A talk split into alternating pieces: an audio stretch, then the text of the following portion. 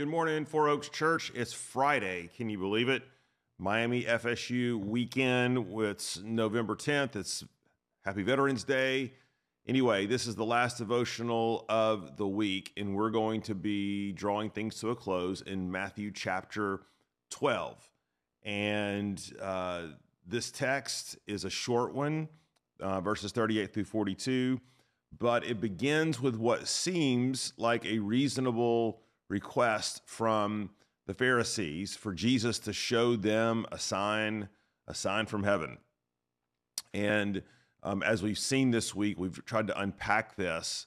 This is actually not not a sincere request. It's a test.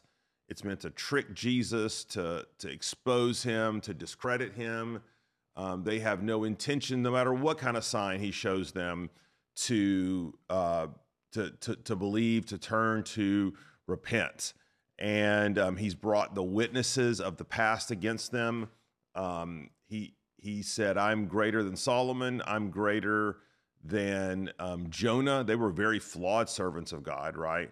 Um, but yet, even pagans, Gentiles believed in them. The Queen of Sheba with Solomon, and the people of Nineveh with Jonah. Well, here we get this morning, and we want to put a bow on this passage and, and talk about sort of the punchline of the text. Where what, what does Jesus leave the Pharisees with? What does he leave us with? And this is going to be very important in understanding how we are to relate to Jesus um, in his post resurrection state. Okay or being, if you want to call it that. Okay, so let's look at the passage um, Matthew 12, verse 38. Then some of the scribes and Pharisees answered him, saying, Teacher, we wish to see a sign from you. But he answered them, An evil and adulterous generation seeks for a sign, but no sign will be given to it except the sign of the prophet Jonah. For just as Jonah was three days and three nights in the belly of the great fish, so will the Son of Man be three days and three nights in the heart of the earth. The men of Nineveh will rise up at the judgment with this generation and condemn it. For they repented at the preaching of Jonah, and behold, something greater than Jonah is here. The queen of the south will rise up at the judgment with this generation and condemn it, for she came from the ends of the earth to hear the wisdom of Solomon, and behold, something greater than Solomon is here. So, what is the punchline of this text? Okay. Um, let's look back at verse 39. He says, I'm not going to give you a sign that you're asking for, except one. Okay. There, there, there's one sign that I'm going to leave to you and to all of humanity as a lasting legacy. It's the sign of Jonah. And verse 40 is the kicker. For just as Jonah was three days and three nights in the belly of the great fish, so will the Son of Man be three days and three nights in the heart of the of the earth. Okay. First of all, we're all familiar with the story of Jonah and the great fish. I said the great fish. We don't know if it was a whale, probably a whale. Um, and remember, the whale swallowing Jonah was not I mean, that was an act of God's grace because Jonah was throwing himself overboard, trying to kill himself, and the swish followed him, and God pursued him. That's important to remember here, okay? And he spent three days, three nights in the belly of the fish. Now, Jesus says, in the same way, I'm going to give you a sign, um, an ultimate sign, um, a, a sign for all time that's in the spirit of Jonah. And here he is obviously alluding to his death and his resurrection. Okay. So he says, just as Jonah spent three days and three nights um, in the belly of the fish, I'm going to spend three days and three nights in, uh, in a grave in the hollow of the earth.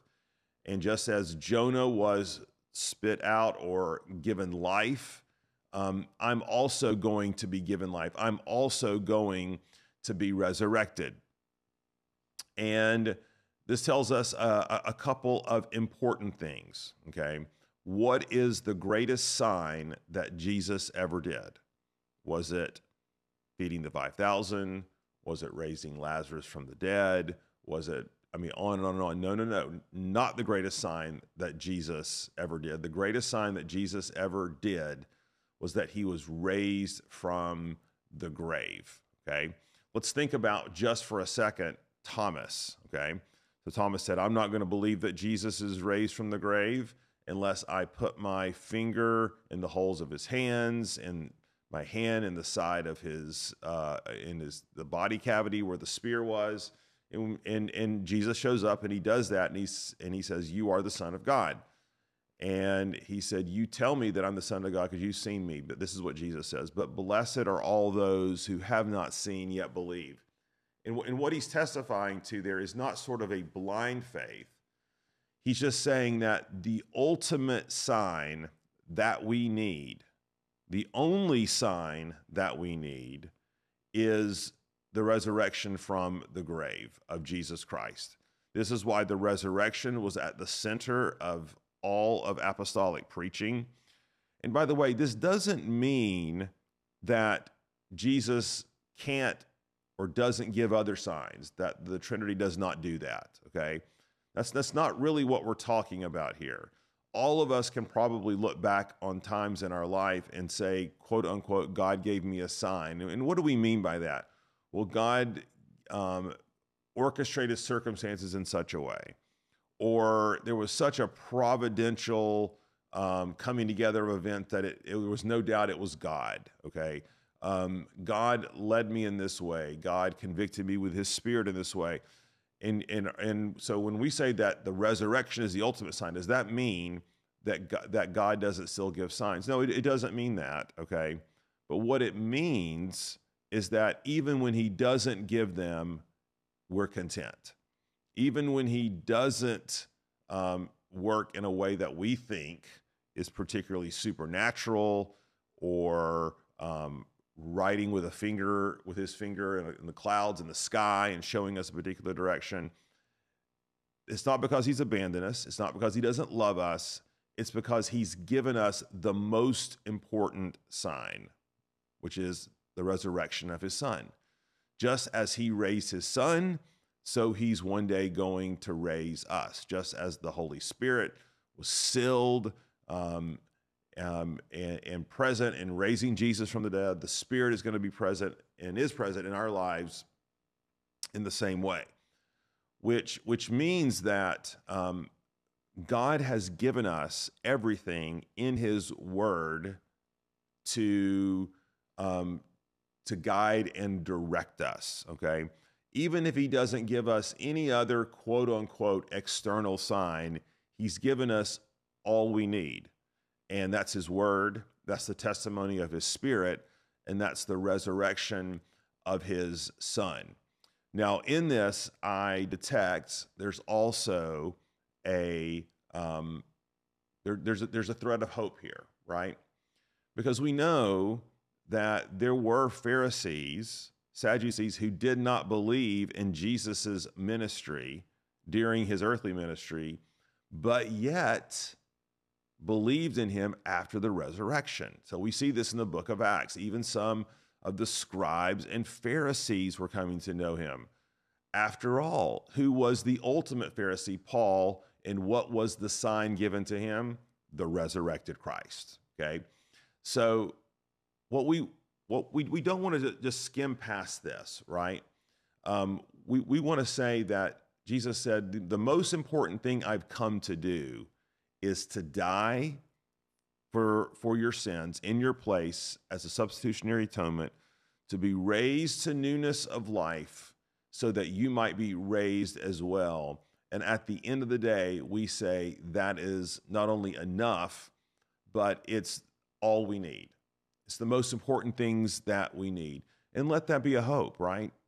That if God seems silent in a particular season, if his, if his leading does not seem clear, um, rest in the fact that just as he did not abandon his son uh, to Sheol, to the grave, he will not abandon you. And I think that's the point, the ultimate point we want to take from this story. Okay.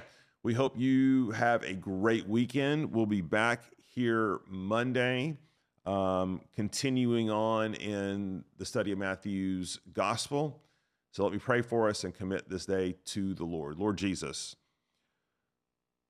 an amazing thing. You've given us the most important sign you could give us. You've left us with the most important, lasting testimony, and that's the resurrection of your Son. May we trust in him, believe in him, walk in him, even when all else seems silent, even when all else um, seems to be pressing in. And we know that you continue to speak through this sign. And Lord, let us trust in you. And these, um, and it's your name that we pray these things. Amen. Thanks, everybody. Have a great weekend. See you Monday.